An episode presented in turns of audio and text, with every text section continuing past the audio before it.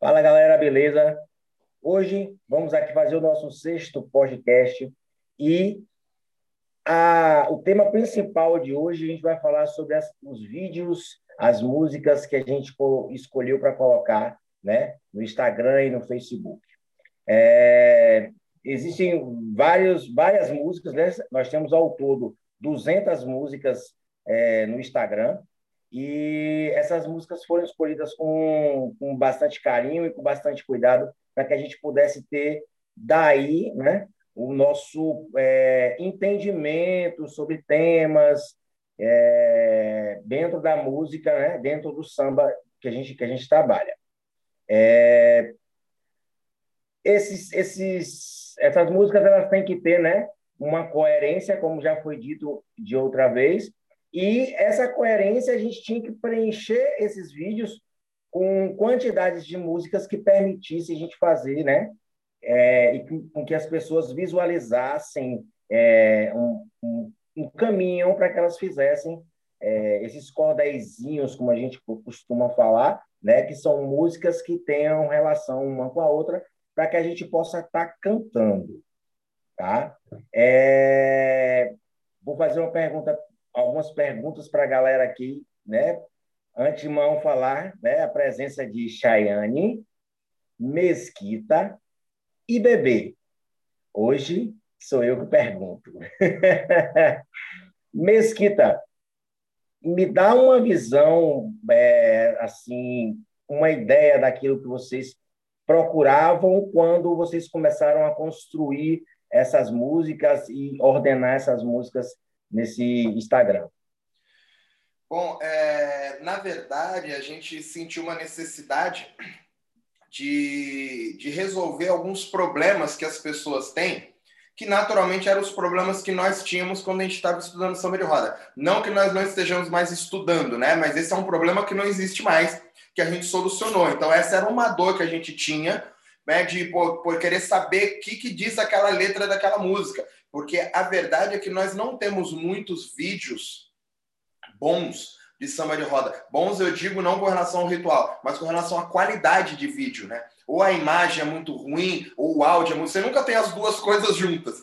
E aí você nunca consegue entender como aquilo acontece. E aí a gente tinha uma dificuldade muito grande de aprender as letras do samba de roda, né? O a própria capoeira, na verdade, passou por isso, né? Quem nunca demorou anos para entender uma palavra de uma música de capoeira que você ficou vários anos cantando errado, com uma para depois quando você descobre você fala: "Meu Deus do céu, o que que eu tô, o que que eu tô fazendo aqui?". A Chayane eu acho que tem um episódio legal que passou por isso, porque eu posso dizer porque ela começou a treinar capoeira comigo e quando a gente começou a gente acabou passando por um outro processo. Mas primeiro, antes disso, eu quero fazer uma pergunta para a Bebê ali, Chayane vai responder antes, né? Ô, Bebê, é, falando de capoeira agora, para você, quais são os dois melhores, os três melhores CDs de capoeira, assim, falando obviamente da coisa da musicalidade, né? Os três melhores CDs de capoeira. Olá, galera, todo mundo que está aí nos ouvindo ou assistindo, espero que todo mundo esteja bem. Bom, tem muito CD bom, né? E a gente vai mudando muito com o tempo e com o entendimento também. Quais são os CDs, quais são as, as, as músicas ali que embalam a sua capoeira, o que, que passa a fazer sentido também depois de um tempo, né? Então, quando a gente começa na capoeira, nós temos um entendimento musical e de preferência isso vai melhorando, mas nem sempre, né? Muitas vezes a gente estaciona, alguns capoeiristas não têm esse, esse entendimento. Então, acho que o CD do Mestre Traíra é um CD que eu demorei muitos anos para entender a importância dele, né? Para entender o quanto que musicalmente ele é rico. E aí, agora, recentemente, até o Mesquita comentou comigo também, né? Sobre, sobre esse CD. Só que eu passei a olhar para ele um tempo depois, assim, né? Não foi aquilo que logo de, de começo me chamou atenção. Eu gosto muito do mestre Tony Vargas também, assim, mais atual, né? Dos mestres da atualidade aí, eu acho que os CDs dele são muito bons, né? Gosto muito. Eu vou deixar esses dois, tá? Não vou citar três, porque, como eu falei, eu mudo muito de, de, de referências aí, eu tô sempre buscando, né? Justo. Aí eu perguntei porque nós temos alguns cantadores que são referência da capoeira, né? Igual o CD, por exemplo, do mestre Valdemar também, o próprio CD do mestre Traíra, que para mim o CD do mestre Traíra é o melhor CD de capoeira que já que já foi gravado, né? Já foi feito. Mas a gente tem em contrapartida o mestre Valdemar, que digamos que é talvez nosso maior mestre, né? Nossa referência maior aí de, de musicalidade porém a qualidade do CD não tá boa.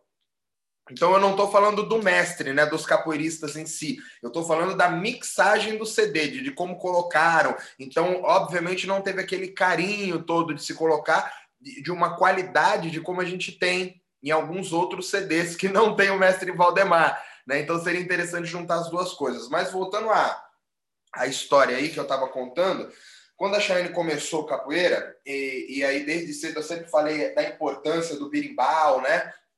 De, de não ficar tocando birimbau, de entender o que, que o birimbau faz, qual a importância da musicalidade, de se entender o que, que se canta, o que, que não se canta. E eu acho que a Chayane também teve uma coisa diferente quando ela começou, que ela já começou treinando capoeira ao mesmo tempo que ela aprendia samba.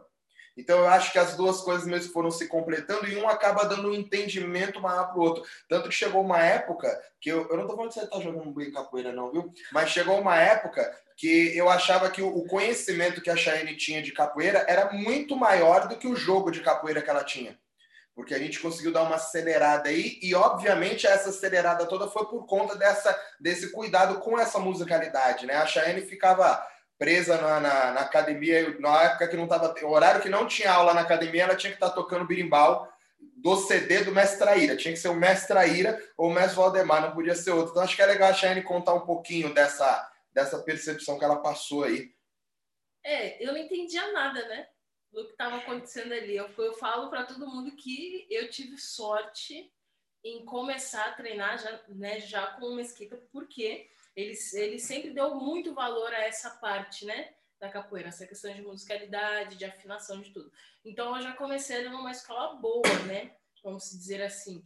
E aí eu chegava em casa, eu saía da academia, o último treino acabava meia-noite, gente. Ele fazia isso, acabava meia-noite. Por quê? Não entendeu? Por que, que você fazia isso? Porque o treino começava às 10h30, ia das 10h30 até meia-noite. Entenderam? Então era isso. Eu ficava meia-noite, eu ia para casa, chegava em casa, eu ainda ia estudar o CD, porque eu ouvia o CD e não entendia nada, né? Aí eu ficava ouvindo o CD e escrevendo a música. Eu escrevia o CD inteiro do Mestre Valdemar, do Mestre Traíra. Eu chegava no dia seguinte, levando para ele as músicas que eu escreveu. Eu ia dormir mais ou menos umas duas, três horas da manhã.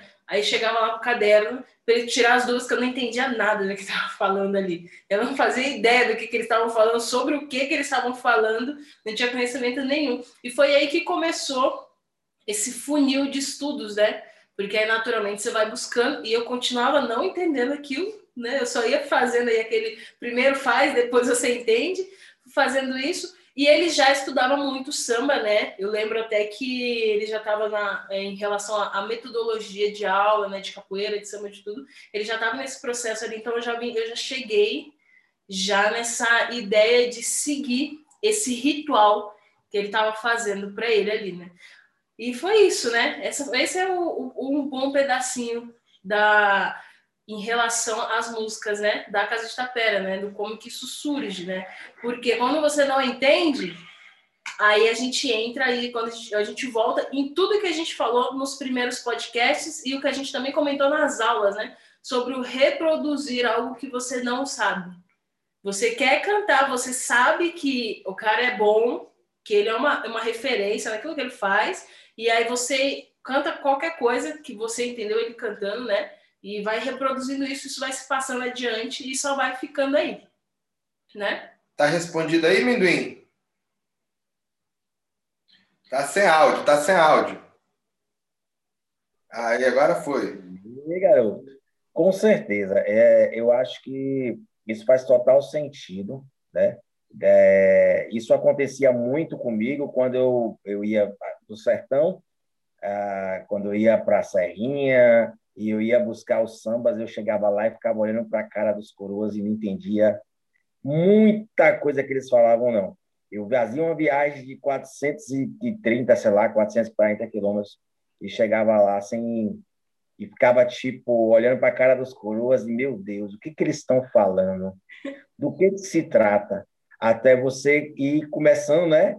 A entender mais. Aí você pergunta um, pergunta outro. Aí as pessoas vão lhe comentando o que está sendo, qual é a palavra que ele está dizendo. E aí, com isso, você vai entendendo. Aí, nas próximas vezes, você já não fica mais tão por fora. Você já consegue entender mais ou menos a linha do que acontece. É, bebê, aconteceu uma versão aí entre a gente, né? Você teve um problema com a música que você não quer contar para a gente, não, para ficar assim, para a galera ter uma, uma outra referência, né? Já mais focada no samba?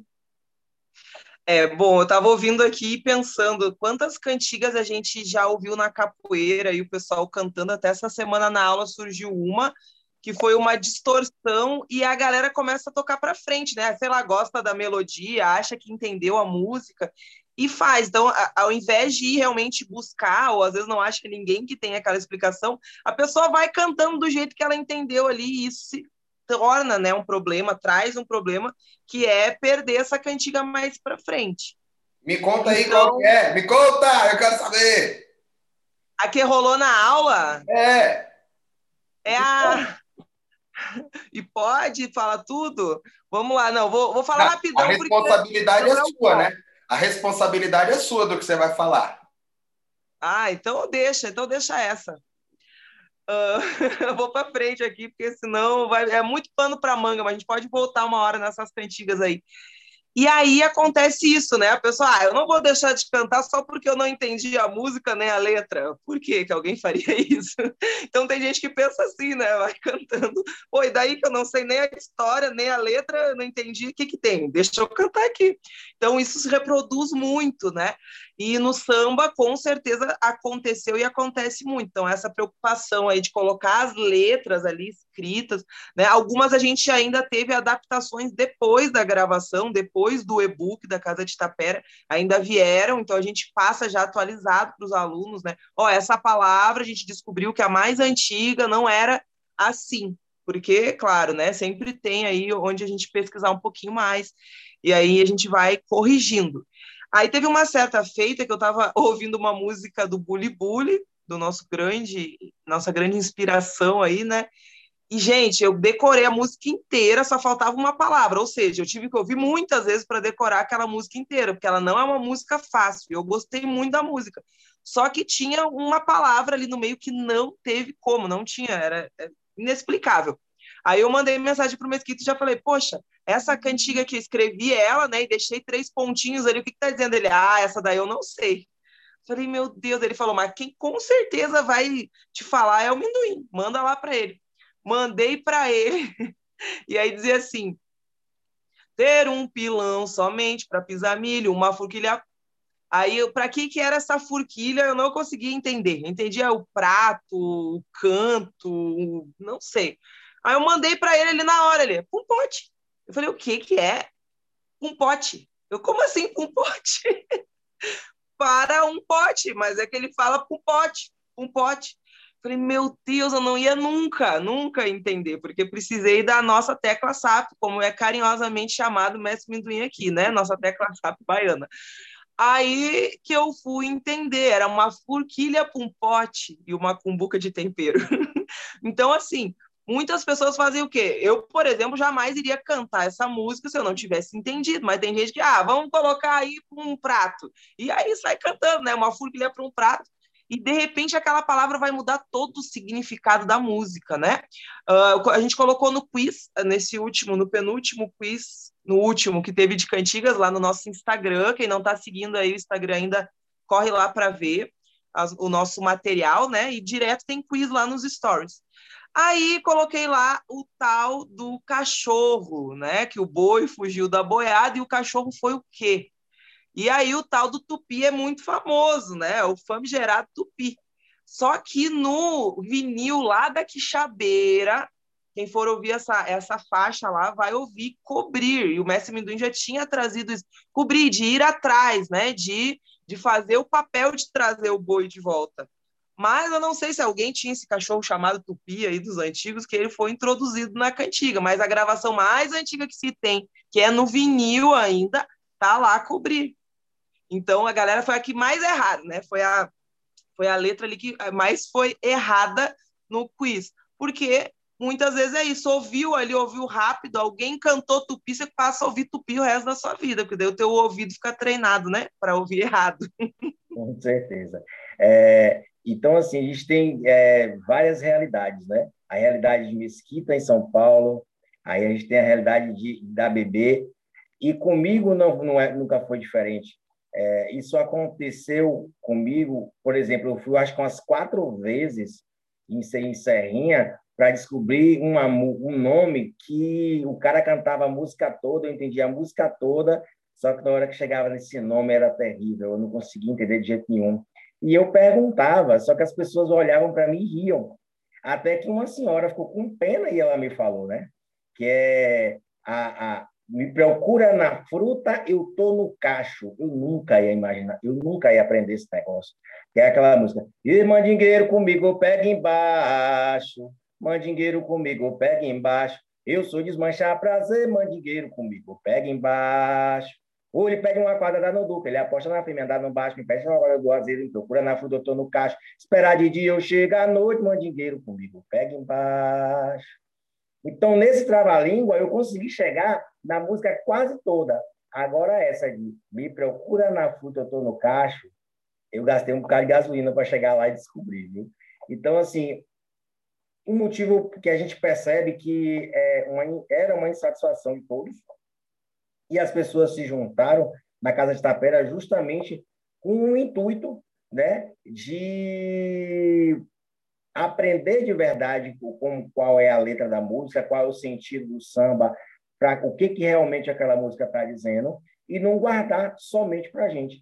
Esse, esse, trabalho, pelo que a gente é, é, observa, foi um, um, uma, um desconforto geral, em que as pessoas é, se juntaram justamente pela ideia, né? Quando a Casa Tapera, quando as pessoas que fizeram o e-book, elas se juntam e fazem isso, elas fazem com esse intuito de não deixar, né, que a não deixar esse esse esse processo, né, do telefone sem fio ser propagado e sim aprender de verdade esse processo. Né? É um, um entendimento que a gente percebe geralzão da, da, da, do porquê desses vídeos, a maneira. Mas me diga aí, Mesquita, é, teve alguma ordem, alguma coisa? Como é que vocês organizaram esse processo das músicas para poderem sair? Como é que mais fácil as pessoas podem encontrar a música é, ou o entendimento de alguma coisa? Tem algum detalhe nas músicas que, do Instagram que pode ajudar? Então, na verdade, o que a gente fez foi meio que uma brincadeira ali com a galera, que já serve de prova, inclusive, para o nosso grupo de introdução, né? Que uma coisa que a gente pega muito nas aulas é essa coisa das pessoas terem atenção com relação ao que está cantando, não sobre a letra, ah, aprendi a letra, não. Eu aprendi a letra, mas eu quero saber se essa letra cabe nesse momento, né? E o que, que ela quer dizer, se ela está nesse contexto. Então, a gente pega muito isso com a galera sobre cantar nos temas, né? Isso é muito importante. E aí a gente já fez uma coisa meio que de, de caso pensado ali para a gente poder usar isso nas nossas aulas.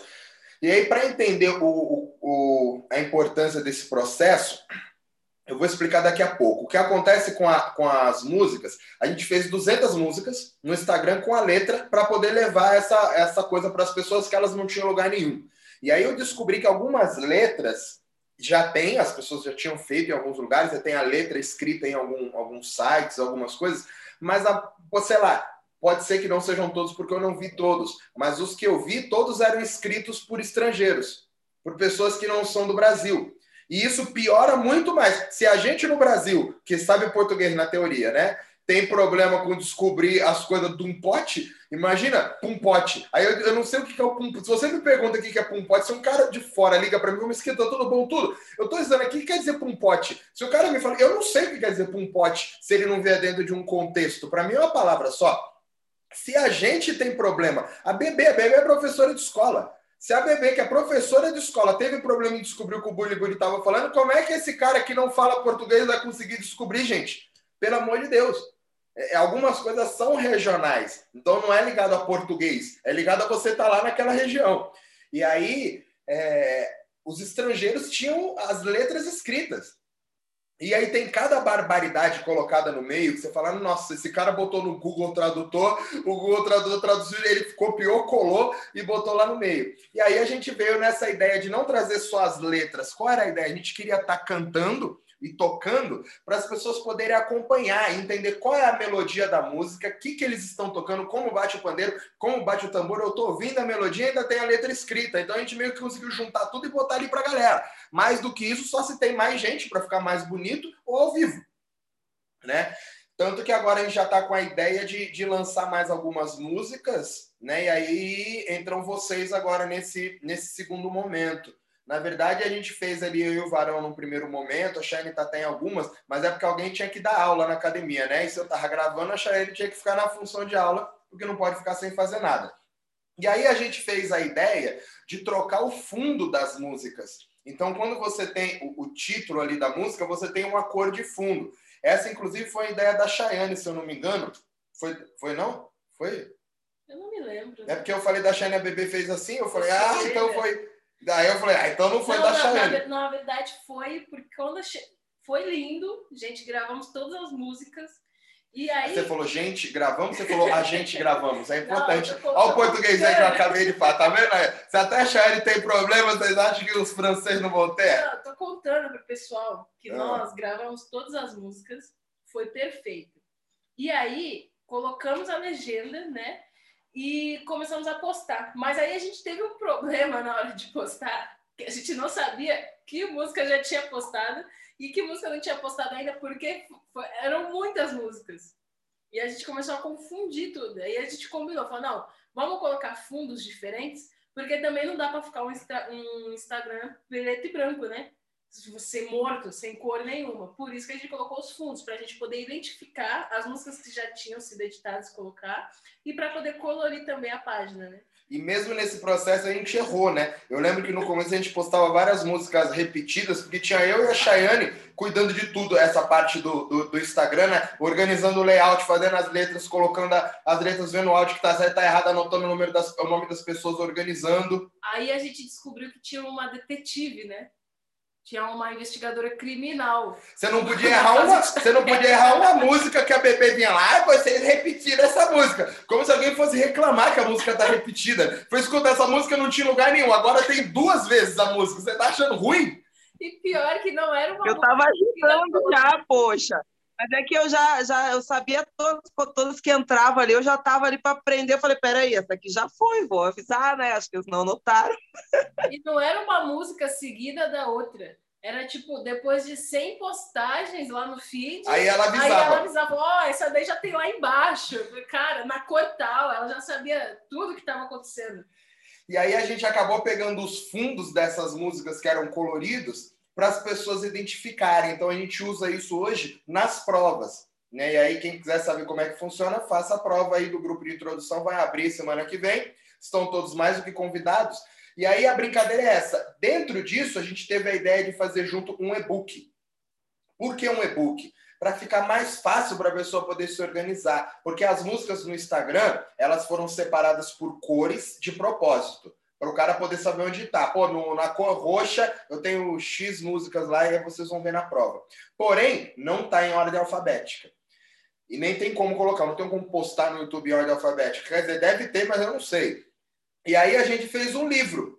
E dentro do e-book as músicas estão todas em ordem alfabética, né? Então fica muito mais fácil. E ela está escrito, além de estar em ordem alfabética, ainda fala em que cor que está no Instagram e no YouTube. Então você consegue, por ordem alfabética, achar onde está a cor. Por isso que a gente chama de e-book integrado. Então no e-book a gente tem a letra né, do, da, da, da, música, você sabe aonde ela tá, aí você vai lá no Instagram e procura, porque o e-book te fala onde ela tá. Então a gente conseguiu meio que juntar esses meios de comunicação para resolver um problema que as pessoas tinham, que era saber as letras. Respondeu aí, Minduim? Com certeza. É, bebê, me responda, qual foi o primeiro contato que você teve, já que você policiou a página inteira, sabia o que entrava e o que saía. Qual foi o seu primeiro contato com esse e-book? O que, que você achou? O que, que você teve como experiência para contar para a gente, para ver se as pessoas conseguem ter uma noção do que é esse material a nível de, de, de conhecimento? Sim, foi muito bacana. Antes da Bebê responder, eu queria saber se existe a possibilidade de eu e a Bebê fazer o top 10 das aulas da Casa de Tapera sem, sem levar uma bronca. Não, sem chance. O, top 10 não, das músicas. Encosta não. aí, não, sem não, chance. Não, bebê, não. não. Ô, louco, mas não deixa a gente nem brincar, tá vendo? Vocês estão ouvindo aí como é que a gente sofre, né? Mas isso é uma luta minha e da Chayane aí. Um dia nós vamos gravar só nós duas.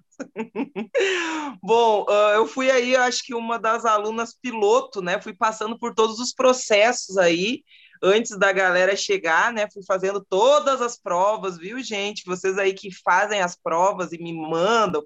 Alguns acham, né, tem umas provas que são um pouquinho maiores, eu, eu fiz também, tá? Fiz todas. E achei sensacional essa maneira de organizar. Eu nunca teria pensado, eu acho, nessa maneira, assim, né, de integrar os dois como foi feito ali. Porque daí a pessoa lê ali, lê a letra, né? Ela identifica onde é que tá, vai lá, ouve para aprender a melodia também, que isso também é um problema. Quando você só tem a letra, igual o Mesquita falou, você não consegue cantar essa música. Então você vai ter que ter essa, essa melodia.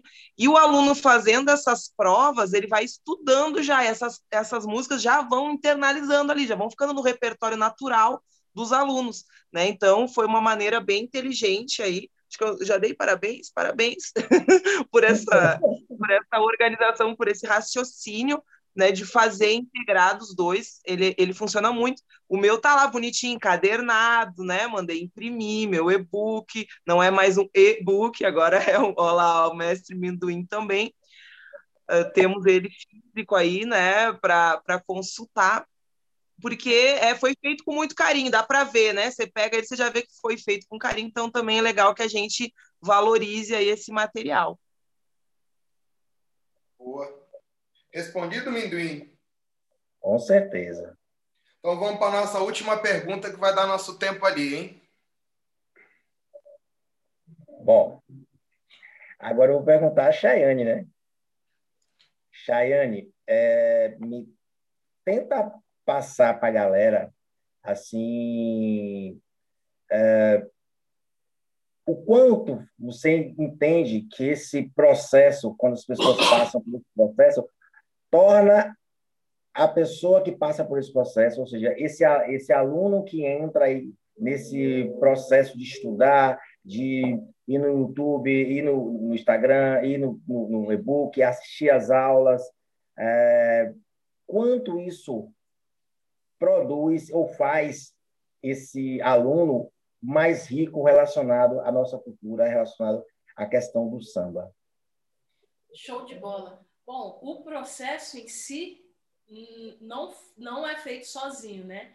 E a gente vai ter isso em todo lugar, né? Não só na Casa de Tapera, isso na escola, em qualquer outro curso que a gente faz, né? É, vai ter o interesse da pessoa ali, né? Qualquer pessoa que esteja muito interessada em aprender, que nem a Bebê falou ali, né? Ela já vai ter um arsenal muito grande de músicas, do entendimento do samba, né? Do, do, ritmo, de como cantar, de como tocar, de como se colocar dentro do samba. E não necessariamente essa pessoa precisa ser alguém, um, alguém, é, alguém presente ativamente dentro do samba ali, né? Cantando ou tocando. Mas essa pessoa, esse aluno vai entender exatamente quem está quem está seguindo, quem está quem tá quem tá pesquisando, quem está entendendo o que está cantando, se aquele samba tem um ritual, tem um fundamento, tem alguma raiz, né?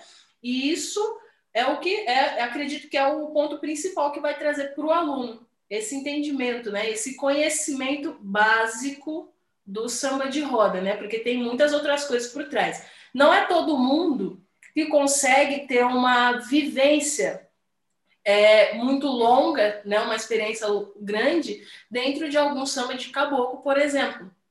Né? Tem gente que mora longe, né? Então, por exemplo, a bebê está em Curitiba. Como que ela vai? Ela está em Curitiba, ela é mãe, dá aula, faz tudo, ela é aquela pessoa mil coisas, né? Como que ela vai se organizar aí dentro disso para conseguir estar tá todo final de semana dentro de algum lugar que ela pode aprender, que ela pode estar tá ali vivenciando e sofrendo, né? Porque também não é fácil, né? Você ainda tem que chegar lá, ganhar espaço, ser reconhecida e fazer. E ela tem outro problema, né? Quando ela vai pro samba de caboclo, ela não vê nada. Ela geralmente é, vai para as festas e fica vê. dormindo. Chega nas festas e dorme. Isso é outro problema, né? Porque aí não vai... isso não vai resolver nunca. Não tem casa de tapera que resolva isso.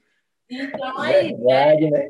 esse é o básico né, que a Casa de Tapera pode trazer para um aluno, né? Entre as outras coisas, mas só que essa parte mais rasa, que é o mais difícil de se achar, a gente já entrega para ele já com esse material e com essas aulas.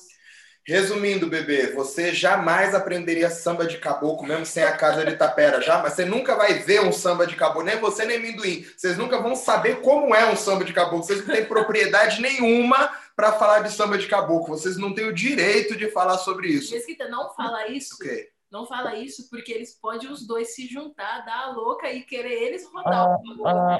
fazer os próprios. Então, mas é que teoricamente não seriam eles, né? Não Aí é outra, não, é outra galera. Aí depende do, da é nossa conversa. É outra, é outra coisa. Eu vou me despedir. Ah, eu mereço, viu, gente? Eu mereço tudo isso. Olha só, eu acho que esse ponto esse ponto que a Shane falou é muito importante, gente. Olha só, muitas pessoas querem estudar o samba de roda, mas 98% não tem condições de estar nesses lugares o tempo todo. Às vezes você vai conseguir uma vez na vida, duas, lá, né?